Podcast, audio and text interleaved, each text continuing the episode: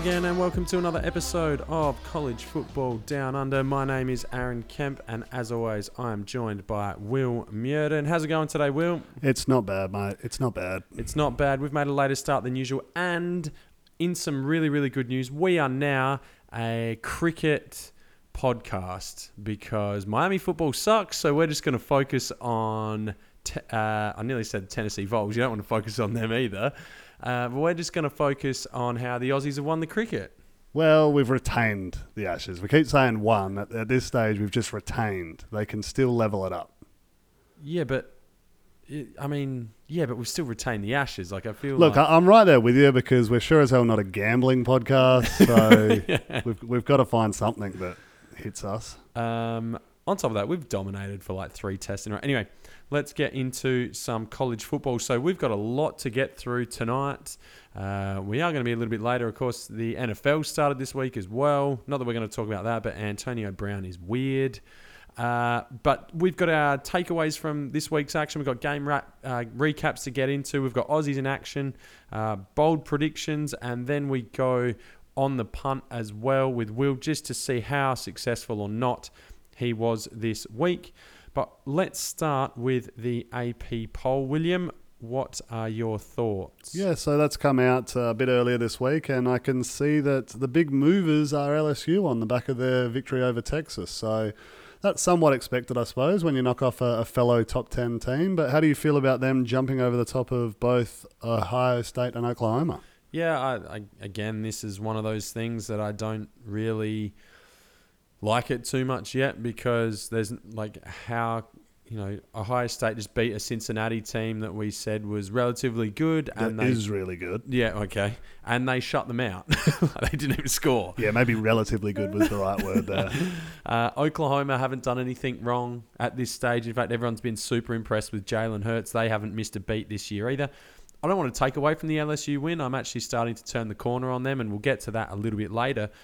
But again, this to me is where this uh, profile comes down. I need six weeks. I need some conference play. I need a little bit more before I bother with this too much. No, I, I like it because it encourages teams to schedule a bit more difficult matchups. I mean, if you do have a harder one and then you win that, I want to see you jump it.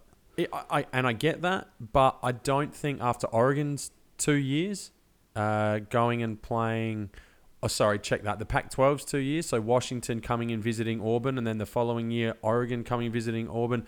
And again, I don't want to harp on about Miami, Florida, but Florida was sloppy in the first. Like I, I'm seeing a lot of teams want to get that week one out of the way, and they. I, I, I can see why teams don't want to schedule a Yeah, massive one week one. go to the flip side and you take Auburn's last two years. It's great. It's been a great jump for them, and that's a big part of why they've been able to make it up into the top 10 again because they've had two strong first week outings. Yeah, I, yeah. I, I mean, yeah. I guess there is that. you got to win your to football game, so Yeah, I'm all you for do, it. You do. Oh, absolutely. And I want to see big matchups more than often as well. But I can see why teams are shying away potentially from a week one, just of how rusty everyone came out uh, in that first week, just how sloppy it can be. So while we're looking at uh, the SEC, how do you feel Count about spots two, three, and four all being filled from SEC teams? First time since 2014 that three of the top four spots have been held by one conference, and that was the SEC back then too.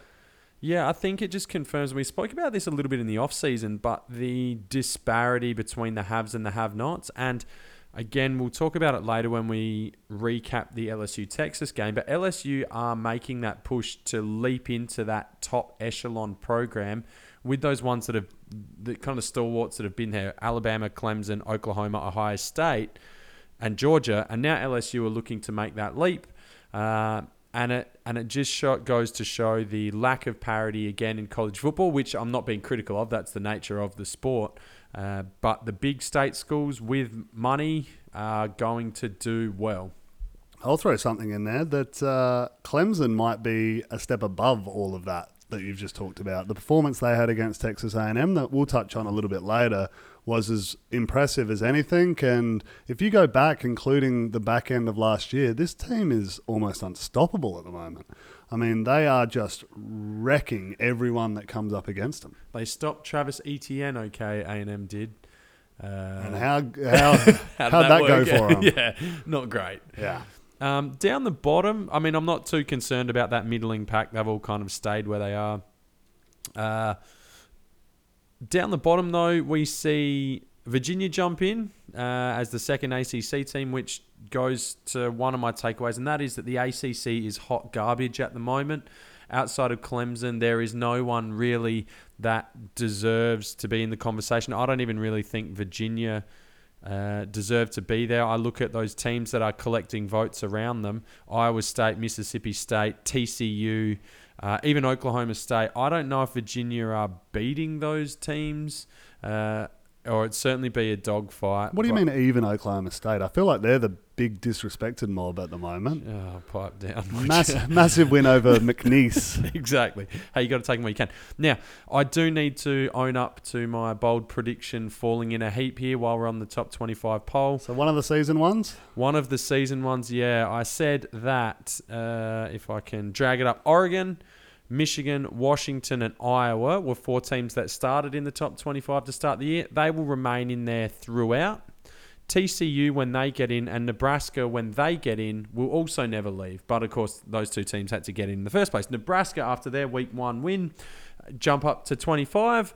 They then go and lose to Colorado. So they're out, and I can strike a big old fat line through my one of my bold predictions for season 2019. Okay, well, while we're owning up to these ones, uh, I had Cincinnati to make a New Year's Six bowl. I'm getting spanked by Ohio State essentially rules them out. Even if they run the table na- now, they needed to run that one close, Yeah, or yeah. at least you know make a game of it. That's dead in the water, so I'm down one two. Well, we don't know that yet, but uh, it's not probably not looking positive. Uh, any other takeaways for you this week in uh, in what was a really really entertaining week of college football? Another one that we'll hit on, but uh, Michigan were able to escape the Army uh, upset that we kind of called going into the season. We had that one circled to say, really watch out for that one. And then Army was so flat week one, we both got off of that and thought, nah, Yeah. no way. Yeah, And then sure enough, it, Oh. it came too. They really had to squeak through in double overtime to get it done. and Army had their chance as well. I mean, we're not going to spend too much time on this, but they had a kick at the gun to to win that one and, and pushed it wide right. There's also a turnover. I mean, they just can't throw the ball very well, so don't do it. Yeah. Don't just you know. Uh, and then they turn the ball over in the red zone. In fact, even inside the ten potentially, which wasn't a good turnover for Army either. So um, they'll feel like they probably let one slip there on Michigan, and Michigan escape. For sure. Uh, I guess the, the other takeaway that I did want to mention is that we've had more carnage at the quarterback position. So this time, a pair of SEC quarterbacks have gone down for the year. We've had Jake Bentley at South Carolina Yeah. uh, out with a foot injury, so he's been ruled out for the remainder of the year, as well as Terry Wilson at Kentucky. He's uh, done that patella tendon injury, which is not a good one. Uh, it's it's often worse than uh, ACL when you completely tear the patella tendon. That's the one that Jaeger O'Meara had and, and really took a number of years to get over. And Jaeger O'Meara is for a all superstar, our, for all our other listeners out there. a superstar of the Australian rules football game. Yeah. Uh, so yeah, it, it really derailed his career, career for what three years before he's been able to come back and kind of get back to the point where he was beforehand. Yep.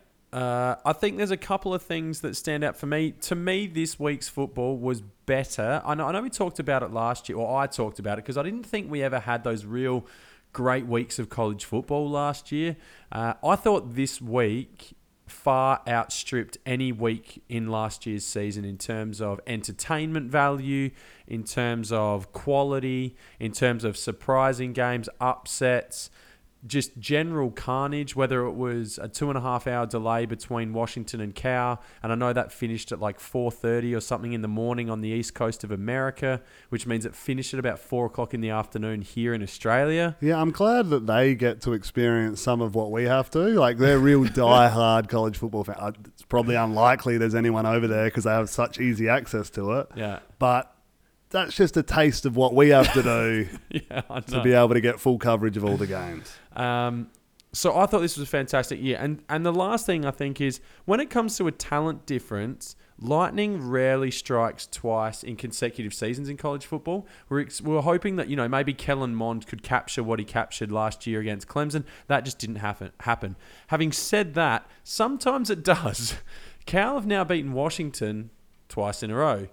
Colorado have probably upset Nebraska, although that's a little bit debatable on the end of la- at the start of last season. But maybe Colorado, a pretty good team in September.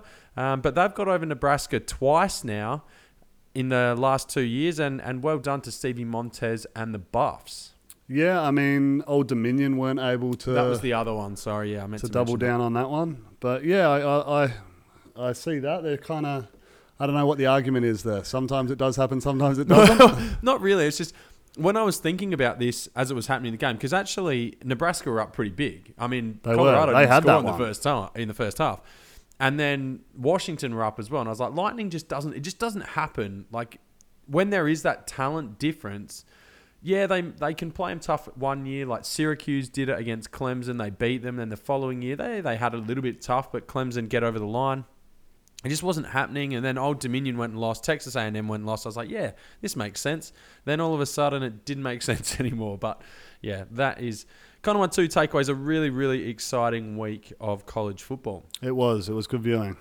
All right, let's jump into some game recaps. And Will wants to hand out heck, helmets, some helmet stickers. So can you talk us through why that is relevant to our Australian listeners? Uh, we did touch on this one when you were off gallivanting around, so I Ah, I apologise. I do appreciate you trying to Well, bring tell the me group in. about it. Tell me about it. It I would be oh, good if you could listen back to some of the shows, especially the ones I that you're not the- sitting I hate on. the sound of my own voice too. I You could weren't not in think- that. I could not think of anything worse. It was me and Wobbs. Yeah, I couldn't think of anything worse than that. There's only one thing worse than my own voice, and that's listening to you two natter away at each other. Try, we're trying to talk to our listeners here, mate, and you're really turning them away. What? What? You don't rate listen our this. listeners? I, no, I rate our listeners. I don't rate my vocal abilities in any way, shape, or form. Shouldn't be talking yourself down like this, mate. I think you do a decent job on this show. Okay. Need a bit more confidence from you. Righto. Okay. We'll go. We'll do a live show at some stage. That'd be good. All right. So helmet stickers. Uh, if so, I guess from my perspective, I never really got many. But if you're looking at the Ohio State helmet stickers, they're not marijuana leaves, which True. some people do get in trouble for. I did hear that some people got arrested not in the state of Ohio, and people thought they had like dope paraphernalia on their vehicles. Really, because they had those stickers. Oh Jesus! Anyway, uh, okay. Well, where do you want to start, William? Uh, let's go earlier in the day. Uh, did you get up for any of the two thirty ones? I did not go super early. Uh, I was up for Clemson and Texas A&M. I think I joined you with that one, so I was up for, for that one there. I wasn't willing to get up to watch me Bearcats play this week. I wanted to. I was uh, a little bit disappointed after dropping my football prelim final and getting bounced out. Uh, Yeah. I think I'm growing up as a human. I was uh, a lot more mature about it because almost every other year I've done this, the next three days have just been a real write off. Where been this the year, UCLA of uh, days, really. yeah, exactly right. Just shit house. But this year, not to be. You know, I was at home at a reasonable hour. I think the terminal was on with Tom Hanks. This is gross. Yeah, I know, right? And then I, I I was just like reflecting on myself, and it was like quite a sad little spot to be. But then What I did went, the rest of the club do? Normally they go on bananas. uh, yeah, I think we're, we're kind of booked in for next weekend. Okay. So while I say all of this, things, things could get out of hand so you're here. just delaying the inevitable. Okay. Well, speaking of delaying the inevitable, this is taking a long time. So let's get into it. Ohio State go in and absolutely torch Cincinnati to the tune of 42 0.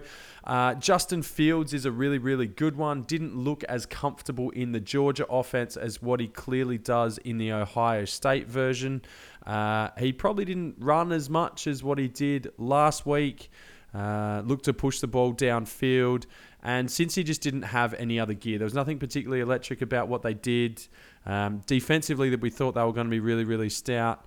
But between Justin Fields, J.K. Dobbins, and their plethora of wide receivers, Ohio State managed to absolutely uh, borderline embarrass the Bearcats. Yeah, I mean they just controlled this one. The, they were in dominating all facets of the game. So it was quite disappointing from a Cincinnati standpoint. I was hoping they could hang tough with them and, and maybe steal something, but it just wasn't to be. They couldn't get it done offensively, defensively, anywhere really. It was it was a really polished effort, and Ryan Day at Ohio State would be really happy with how he's got the program humming at the moment. I think.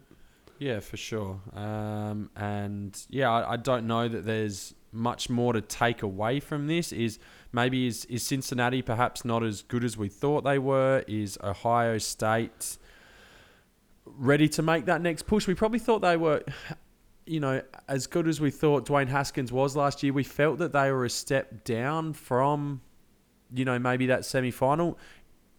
Are they clearly the best in the Big Ten, and, and are they clearly, you know, in this playoff hunt? Well, I think this just shows the the clear level between the top of an FB, like a group of five versus the top of a Power Five. So Cincinnati being the group of five strong team, and Ohio State last year could have very much been in the uh, playoff themselves. They had a bad loss that kind of cost them that.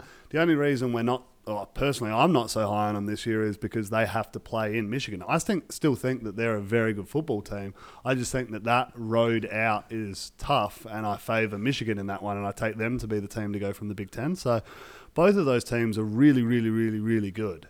And they're, they're going to be playoff teams this year. I mean, un- unless they drop, you know, one drops one along the way and then they have a bad outing there or something, I expect one of those two teams to represent the Big Ten and take it right up to the, the top of anyone else, except maybe Clemson. except maybe Clemson. Okay. Moving on to uh, the well, what was a five o'clock kick for us? I don't actually know what time would have kicked off in the states. Seven, maybe I don't know. I'm making stuff up. Uh, but Texas A&M struggle really. Uh, they they put up ten points uh, thanks to a touchdown, which you would be happy with a, a late backdoor cover. Really saved me there, yeah. um, and Clemson put up twenty four. There again, there was a lot of talk. We came in how close the game was last year, but it really wasn't close at all. Kellen Mond had to have a special day, and he just didn't. Uh, before I get too far into the Brent Venables defense and how good that looked, he himself looks like a fucking serial killer on the sidelines. He is a twitchy, waxy skinned looking nutcase. Waxy skin. Have you not seen that? Like he looks.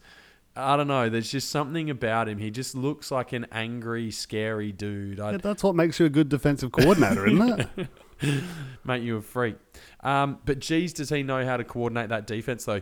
He it, it was an interesting look for Clemson. They gave, you know, they pretty much based out of uh, an even front last year. So four down linemen. They obviously had that all all American, all world uh, defensive line, but they actually showed a lot of different things. They showed a lot of odd fronts with three down linemen, a lot of shaded fronts. So obviously Kellen Mond wants to run the ball, uh, but they were squeezing defensive linemen and just playing them heads up over the three interior. Uh, offensive lineman. And there's two things that this does. It forces you to perhaps not go to the run game as much, but secondly, it takes away that RPO. And we might start talking about some defensive uh, schematics a little bit later. I know we went through the offensive stuff last week, but with the RPO being such a big part of the game, and that's obviously what Texas A&M want to get to. When you run those shaded fronts, you roll down blitzes late off the edge and play that kind of eagle-looking front there's just nowhere for Texas A&M to run the ball. Um, whilst they didn't get the pressure out of their down linemen that they perhaps normally would get, they were fantastic at clogging up those running lanes. And the secondary from uh, Clemson is really, really, really good. So I was impressed at, at at the changes that the Clemson defense has made, but still how solid they look. Yeah, I mean, they they are really really good. They, it was only 14 points, so two touchdowns on the box it, it score. Wasn't it? Wasn't though. Like, exactly right, and and that's kind of what I wanted to say is it it didn't feel like that. For those of you watching the game, at no point did it feel like it was ever in doubt. They they scored right on the death, and you know, thank you Jimbo for that. Didn't amount to much, but at the time I was up and about, really yeah. appreciative. But Clemson just controlled it, did what they needed to do, you know, executed. And we were talking about how Jimbo Fisher's a really good head coach and that that was going to be a factor in this one. He is, but it wasn't.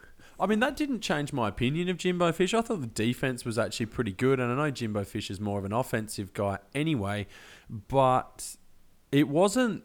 I mean, defensively, if you can hold Clemson to 24 with Travis Etienne going off, Trevor Lawrence, and then you've got possibly the best. Well, I don't even know if it's possibly, you know, with Justyn Ross and Tee Higgins as the maybe the best wide receiver duo in college football. I think Alabama would argue. I mean, that would be the only argument, but you're take you if you if you're stopping Travis Etienne, which happened, then you are giving one-on-one matchups to those wide receivers, and that is playing with fire. But what choice do you have? And I thought the Texas A&M defense was actually pretty stout. Uh, there's there's plenty of teams that are going to give up a lot more points than 24 throughout the year to Clemson. Yeah, you're certainly right. Um, so no damage done there to the image of either teams. I don't think. I just think it shows that Texas A&M's a way off. Clemson is just heaps better. Um, so well done to the Tigers. They move on, stay out in front. So do you think the Aggies could still provide a bit of an upset against one of the other higher ranked SEC sides this year? Yeah, absolutely. It's going to be one of those plucky ones though. Like it's not going to be like Texas A&M are going to go in expecting to win but it'll be they'll they'll grab one somewhere. I haven't looked at their schedule. I don't know it well enough, but they'll make life difficult for someone, and you'll be like, oh, Texas is you know A and M's up, you know 17-10 or or or Kellen Mond gets hot and they just put up points on someone. And well, and Kyle Field's such a tough place to play, such a formidable road destination that any game against any team at home no matter what the competition, they're going they're going to be around the mark. Well, and I mean, you look at that Kellen Mond game from last year against Clemson. If he plays like that against someone, it's going to cause issues. It's just when he does that is a little bit hard to predict. Yep. All right, the next game, which was a wow, really really entertaining one, uh, was LSU go down to Austin to face the Longhorns of Texas, and they get out of there with a win 45 to 38. I mean, all the talk at the end of this game was the Josh Gattis offense and how LSU looks so much different. I probably need to take one here and take a big L. And Joe Burrow looks fantastic. Uh, I didn't rate him last year, and I think there was still a lot of question marks coming from a lot of different areas about him as a as a quarterback but giving him some more license to throw the ball, LSU spreading things out. Uh, they are making a big play to make that jump into the top echelon, which is, you know, fantastic for them. They, you know, that there was a lot of concern around Ed Orgeron when he was first hired, and was he going to be the guy and rah rah. But he has really solidified that program. Uh, I didn't think this game would be as shootouty as it got. I don't think anyone expected 38 points on the LSU defense. Um, and Sam Ehlinger's really, really good.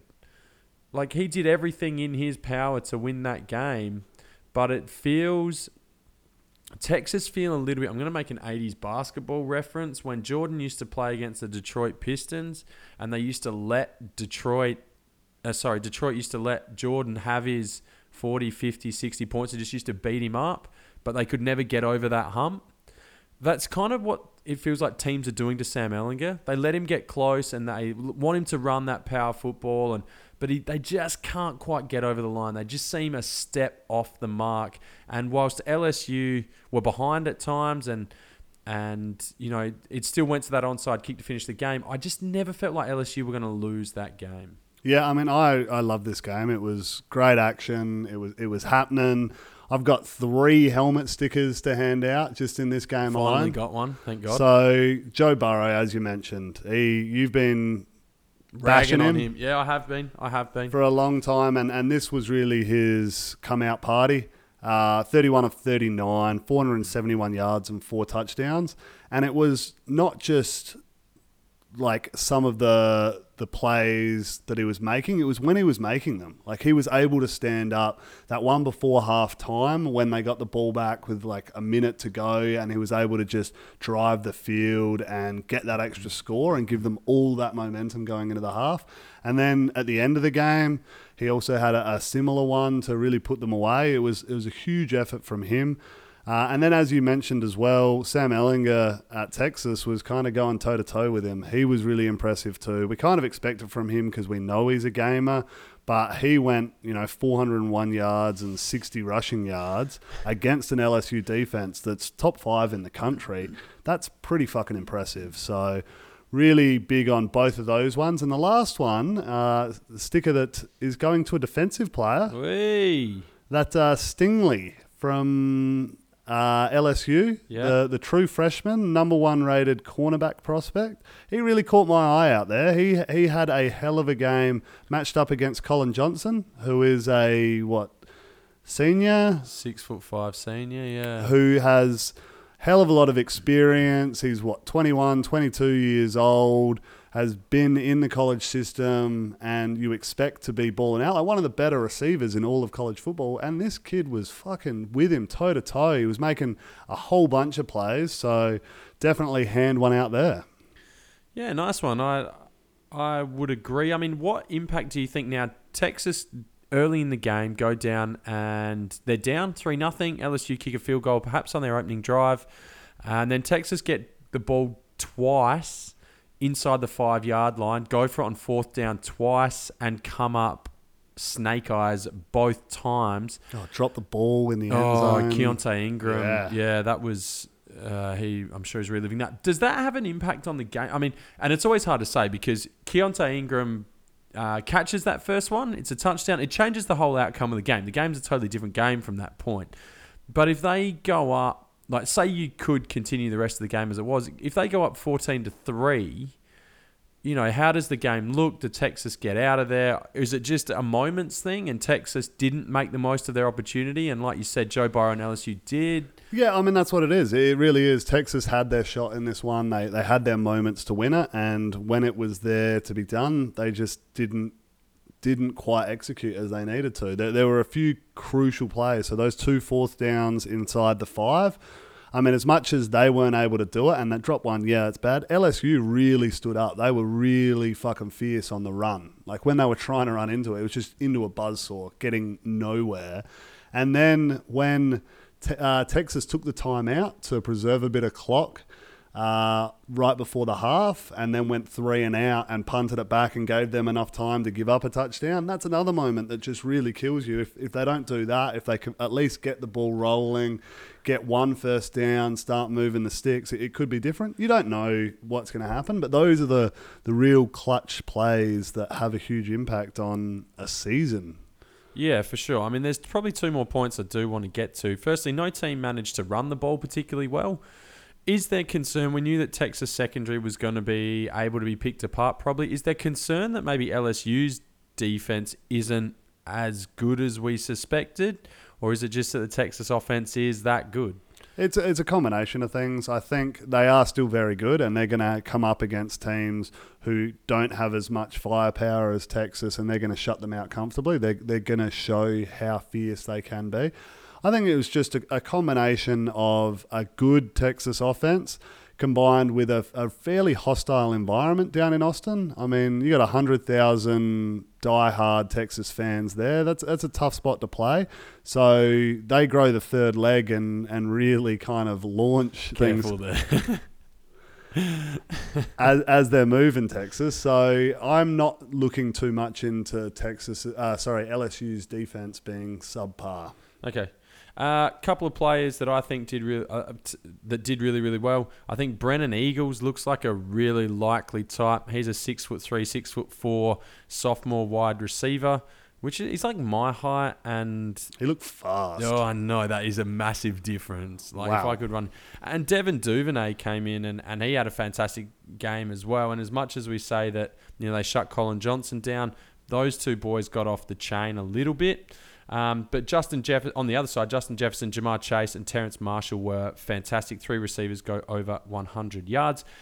I also think that the difference coaching makes is clearly evident in college football. When Joe Burrow is going under center, he's got a fullback and a, a running back in, and you compare that to all this shotgun stuff uh, and spread the offense, and he just looks so much more comfortable. And that is simply a scheming offensive set type thing and how much difference that can possibly make. So yeah, I mean, it certainly helps that he's been in the system a little while longer. But you're right; it it is about creating a system that works best for your players a lot of the time, and that's what the good coaches do. They really identify how they can get the most out of the players that they have, and that's not always the same. It's not a cookie cutter approach. It's continually adapting things to the tools that you have at your disposal. And it's bad to refer to the players as, as these tools, but essentially that's what each individual brings to the table. It's a different sk- skill set that you want to exploit so that you can get the most out of it and be productive. Which is that, which is the exact opposite, particularly with quarterbacks of how it used to be.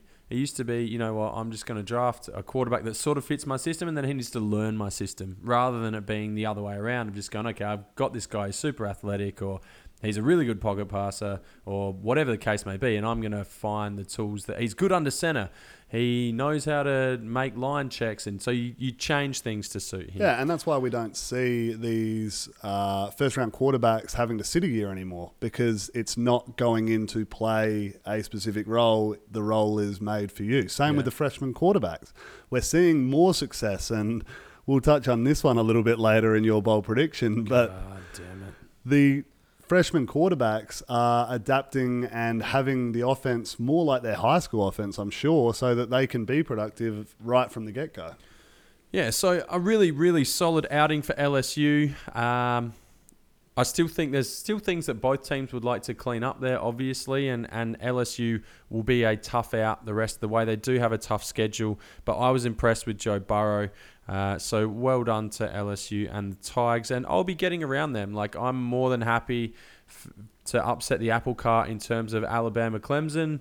I would much rather see LSU jump in there as something a little bit different. So LSU is going to be your team that you're rooting for this year. Not really, but if it comes to a semi final of Oklahoma, uh, LSU, Alabama, and Clemson, I'm probably well, I'm probably still going Clemson actually, but um, but I'd like to see LSU win. So you know, I, I'd be okay with that. I just like mixing things up. Anyway, last game that we will kind of deep dive on uh, USC, and I hope you've got a helmet sticker coming up here for the uh, young Trojan quarterback. But USC handles Stanford really comfortably, 45 to 20. This one I did not see coming at all.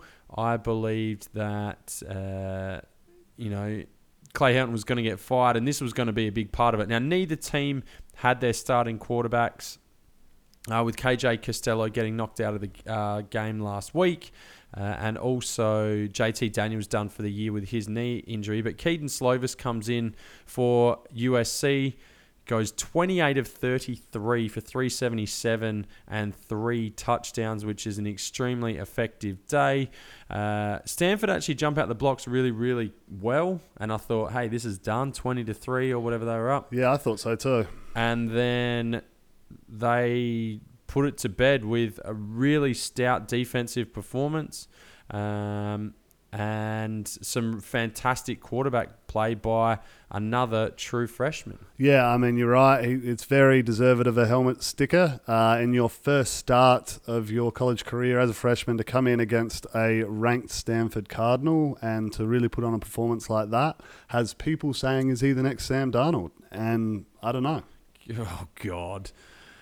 Classic media just jumping on something straight away. He'll probably come in next week and just have a stinker, but yeah. Yeah, Um, like Sam Darnold's second year after his meteoric rise, he really did that for a whole year. So who knows? But it was a very impressive effort from the Trojans. I had this one included in my betting, and at the time when it was twenty to three, I was getting ready to pack up my stuff and take the family down to the Royal Adelaide Show for a bit of a family outing, and I felt pretty good about this. By the time I got down there, so I could watch it on my phone whilst pushing the pram around. Fuck, it was done. Yep. The Trojans were smoking them. They were all over them, and it was a super impressive performance. I think both of us uh, didn't really expect this, and we've been a bit down on USC just purely because they haven't shown it. So it was nice to see a bit of life from the Trojans. Yeah, uh, I'm still not buying up big on USC at this point. Um, so we'll see how they go the rest of the year, but overall, uh, a really, really nice performance by them. So well done to USC. All right, Now, I'm going to quick fire through some games here, so please feel free to jump in at any stage. So, Boise State back up their win. A little bit sloppy, probably, but they back up their FSU win with a 14 7 win over Marshall. We mentioned Michigan surviving Army in overtime, 24 to 21. I do have a, a helmet sticker to hand out here. So Elijah Riley, who is a defensive back for Army, really had himself uh, an impressive effort against Michigan. So in the lead up to this one, we were talking about how they were going to be athletically outmatched and you know they were really going to struggle in this one. He didn't give a shit. I mean, he fucking balled out from defensive back position, had two sacks, including a strip sack recovery on Shea Patterson, really getting after it. He led the team in tackles with 13 total tackles, 10 of them solo. Uh, and he held them to less than 232 passing yards on the day. So that's a huge effort from a defensive back. I mean, those are the sorts of numbers you would expect from a middle linebacker getting around the field or an outside, you know, rush linebacker. But he's done that from DB. yeah, that's impressive. Um, there, I mean, there's got to be some questions around Shea Patterson now and, and that Wolverine offense. I mean, he's fumbled twice in terms of opening drives. He's put the ball on the ground. They just can't seem to. We talk about coaches putting their quarterbacks in good positions, and it seems again like John Harbaugh not John, Jim Harbaugh, uh, is failing to do that with Shea Patterson. Uh, win's a win's a win. Okay. Take it, move on. Okay. Uh, Utah handle Northern Illinois despite a really, really slow start by the Utes, but they get over the line 35 17. My boy Zach Moss still going off. Yeah. Uh, number 28. No, sorry, not number 28. There's no number 28. Number Who's number 28? We're making up rankings. I don't know. Number 20, Iowa roll through Rutgers 30 to nothing. Alabama dominate New Mexico State 62 to 10. Is there something brewing in Maryland? Oh, wow. Maybe. Maybe they're my team. I don't know. But the Terps score 42 in the first half to beat up on the number 21 team in the country. Yeah, you wouldn't feel good if you had money on Syracuse, would you? Oh, yuck. So the Qs go down 63 to 20 on the back of a running game that absolutely dominated. Uh, Javon Leake was just one of those. He had seven carries for 107 yards and a couple of touchdowns. Tommy DeVito played well for Syracuse. Uh, he put up over 300 yards from his quarterback position, but really, I mean, uh, Mike Locksley has gone over there to Maryland and done a fantastic job with that offense. And is there a chance, like, is there a chance Maryland can make a Big Ten championship game? I don't think so. Okay. But, you know, that's just, for me, this is not good for the ACC really, really bad for the ACC, I suppose, because Syracuse were kind of positioning themselves as maybe they could be the number two team. Maybe they're the one who aren't that shit. and it's not just Clemson. No, not them. I think Maryland's actually a sneaky good. And yeah, I, I just don't know. I don't know how you beat up at the number 21 team in the country by 43 points. Or maybe Maryland are just a good September team. They beat Texas two years in a row doing this, and then they fall in a hole. I don't know. Um, but Anthony McFarland's another running back there that looks like he's going to do some work. So it'll be interesting to see how Maryland. They've got that pretty tough preseason program that they run there, so maybe oh, that Jesus. plays into oh, it. Oh Jesus! Don't be do- different coach dude. Different coach. Okay. Um, but you know, Mike Locksley's certainly having uh, a really successful time there. Tell you another Alabama coach who's probably not feeling the same way, and that's Jeremy Pruitt. Tennessee lose to BYU in overtime, 29 to 26. How the fuck did they drop that one? Oh, including a 62 yard pass with 10 six seconds, to, go, go or some something. shit, yeah. yeah. Um, so Zach Wilson does a good job there to get them home. I don't know, but uh, tough sledding for the Vols.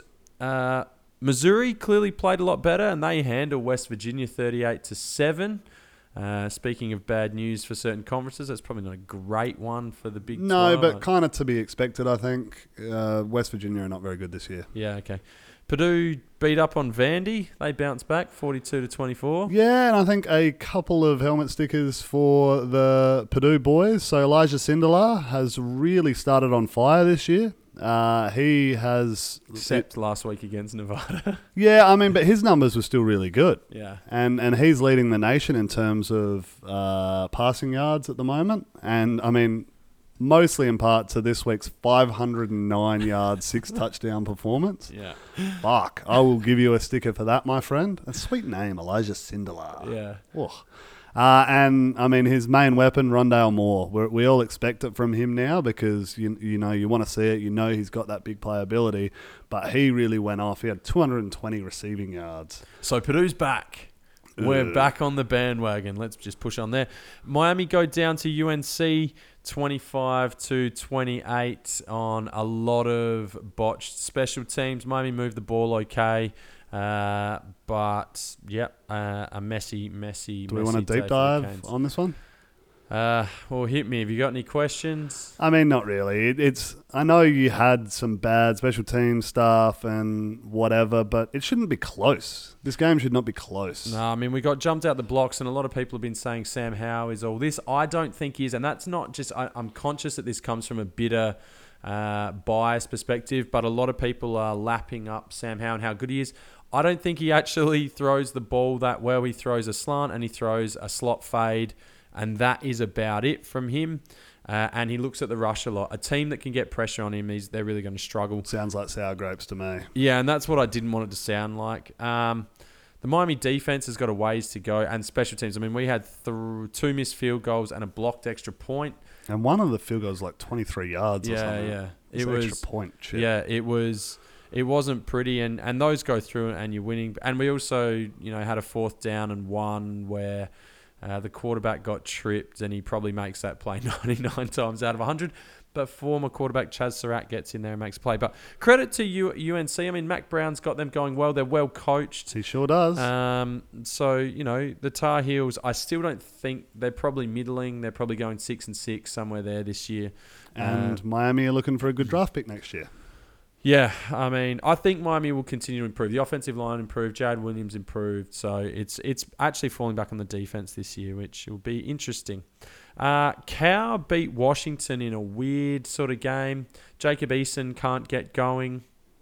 Um, Cal sort of get out of the blocks pretty well, and, and then Washington come back, actually take the lead.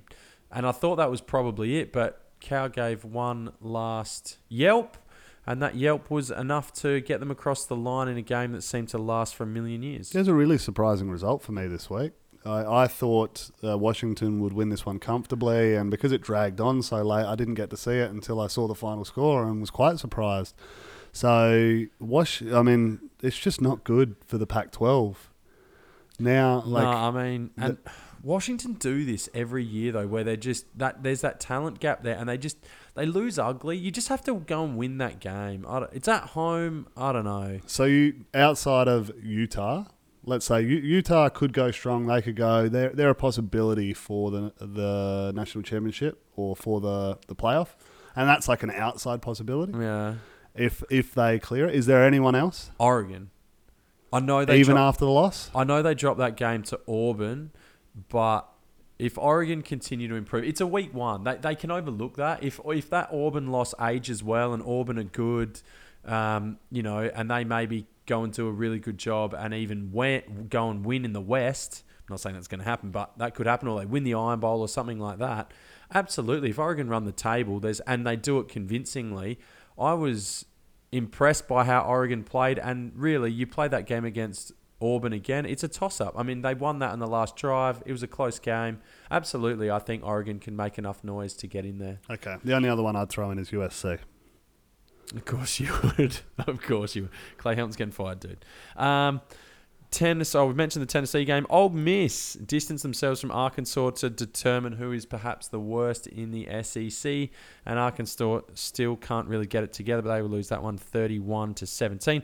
We've talked a little bit about the Colorado Nebraska game, but they overcome a scoreless first half to put on something like collectively 20 something points or 30 no 34 points in the last quarter or something It was it was incredible. I was watching it collectively I couldn't believe it. I mean, Scott Frost must be so disappointed with letting that one slip because they were in a great spot to win that game, and yeah and that really would have helped propel them forward.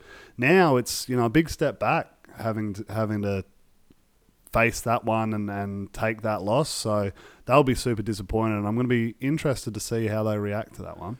Yeah, I mean, second year in, we talk a lot about coaches and, and the kind of impact they have. And, you know, Nick Saban was turning things around quickly. Dabo Swinney was turning things around quickly. Ed Orgeron was turning things around quickly. You can tell a lot even by their first and second years. Is there some concern around Scott Frost?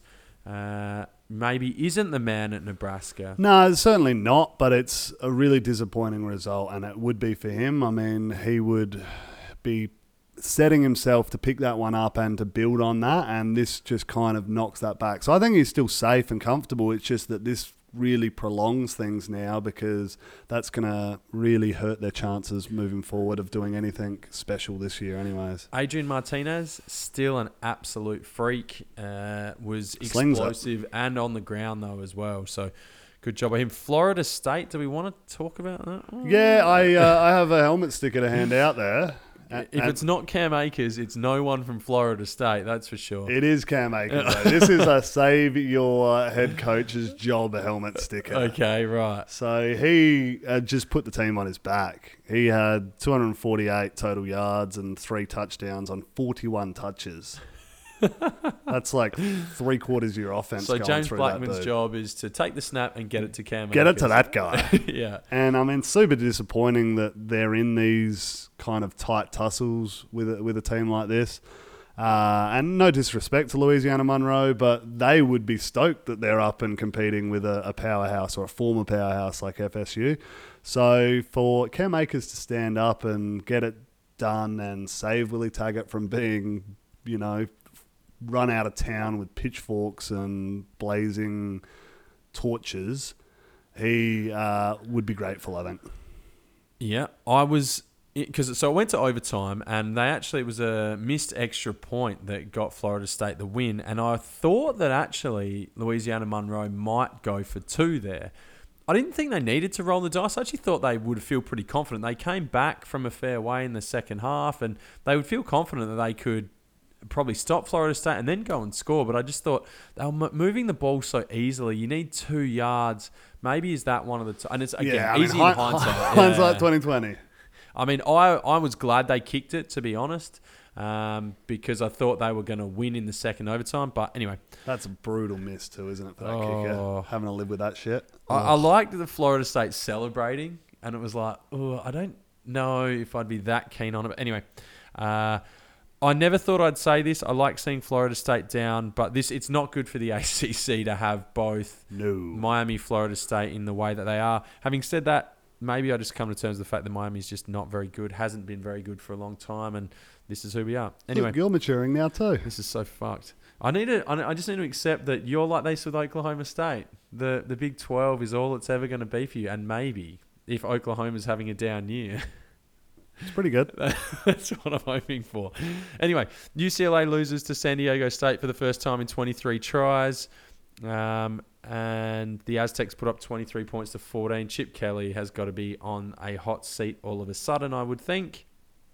Uh, in other games, and again, feel free to jump in. Pitt, Duke, Louisville, Virginia Tech, Virginia win handily in the ACC.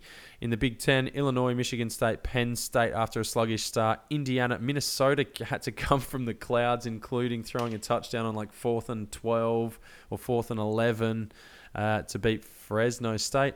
But they do, and Wisconsin as well, absolutely dominating their win. Oh, Wisconsin are just trashing teams at the moment. They are. They got to be one of the most informed teams. I know that like the competition has been somewhat down. Southern Florida aren't terrible, and they whacked them, and then they've just gone whack again. They're just, oh, Yeah.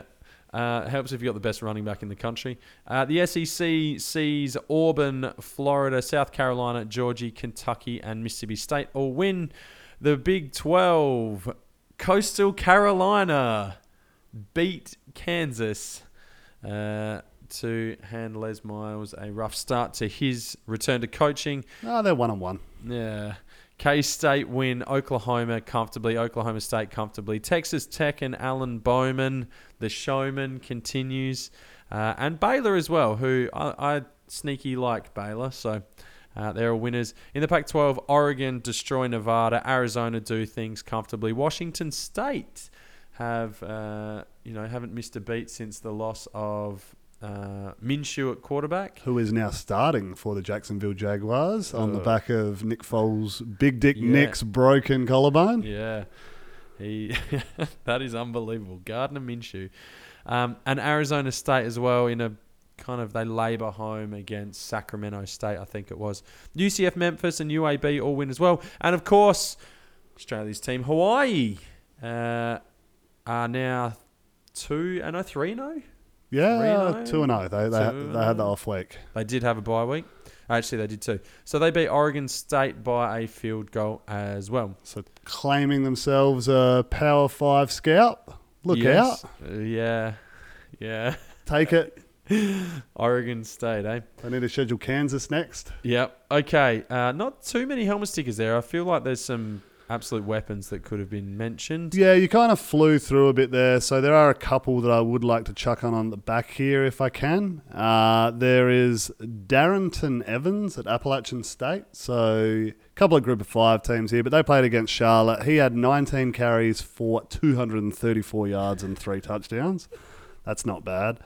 Uh, and then Elijah Collins at Michigan State had 17 carries for 192 yards. So they ran the ball. Michigan State Yeah. don't, can't run the ball. Still I mean, didn't get in the end ball. zone. yeah. How do you do that? 17 carries, nearly 200 yards, and didn't get in the end zone. So Yeah. that's crazy. Uh, and then at Hawaii, it wasn't our b- boy Cedric Byrd doing it this week. It was JoJo Ward. Yeah. So he had 10 catches for 189 yards and four touchdowns. And those two dudes are like similar types as well. They look the same. They're both kind of short slot receivery types. Um, so yeah, Hawaii just putting up more numbers. Massive. Yeah. Okay. Now let's jump into our first look at Aussies in action this year. Again. Okay. Some, Oh, some of us dude, second. for me, I, I don't listen. Fuck. All right. Let's push on. Uh, so I'll blitz through this uh, pretty quickly. But Adam Korsak at Rutgers had a mountain of work to do against Iowa, but he had 10 punts for 47 uh, and a half yard average. Dame, James Stefanou, the friend of the show, uh, his clutch kicking in, especially in overtime for Colorado, he gets a mention. Had a really solid outing. Yeah, certainly. I was watching that one and I was really happy for him. I was up and about in the living room when he kicked that. Fucking beauty. So good stuff to the Buffs there, and hopefully they can continue their winning ways. Oscar Bradburn uh, had three punts for 56.7 yard average Fuck. at Virginia Tech. That is hefty. Yeah, heavy leg. Michael Sleep Dalton, he had six for 48.3. He's up at Iowa now. You may have heard, we spoke about him a lot last year, but he was at Arizona State. Now Iowa doing good things. Trent Schneider, again, got a fair bit of airtime last year. He had seven punts at an average of 51.6. So s- a, f- a couple of really, really big outings there. Anytime guys are punting the ball over 50 yards average, that's a really nice day out. Yeah, and that leaves us with seven dudes in the top 20 uh, for the net yards, or sorry, the total average yards at the moment. So Max Duffy, Oscar Bradburn, Trent Schneider, Tyson Dyer, Haydon Whitehead at Indiana, uh, Adam Korsak, and Michael Sleep Dalton, you mentioned, all in the top 20 and we'll be looking to push forward and put their case forward. Who, who's number one at the moment? Do you know who's number one? It in the country? uh, still again Michael Turk. So he was the Arizona State boy who had that incredible week last week where he just sent everything for over 65 yards, yeah, yeah. including a long of 75. So he uh, has dropped back to the pack with a still healthy 55.3 yard average on 10 punts. Okay. That's monstrous. Uh, his, his net average is over 50, which Yeah. is, man, not bad. yeah. Okay, now I didn't want to get into this too early, but here we are. We push on through bold prediction time. Will mine did not go well, so we'll start with you, please. Uh, I think mine went better than yours. Still not great. I mean, I didn't get it. yeah. Uh, I think like if we're talking the vibe of the thing, which was the SEC will bounce back, they did. like from a vibe standpoint, SEC was pretty good. Yeah. Uh, I mean, they didn't lose to Wyoming this week. Correct. The Tennessee loss to BYU probably takes the shine off of that a little. That's not good.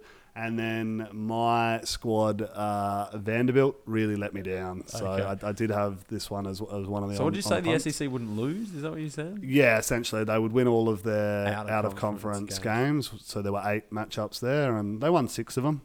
Okay. Uh, so solid, but not enough to no get dice. the chockies. Okay, so I said that all the uh, freshman quarterback, and I'll throw Sam Ehlinger in there as well, which I wish I hadn't done that, would go and have more turnovers than they did touchdowns they would they were responsible for. Now, out of the five quarterbacks that are in that, which was Sam Howell, Bo Nix, Jayden Daniels, and Hank Bachmeier at Boise State, between those four guys, they had one turnover. Sam Ehlinger didn't have any, so that leaves me with a touchdown to turnover ratio of 11 to 1. That's not good. so that's not good at all.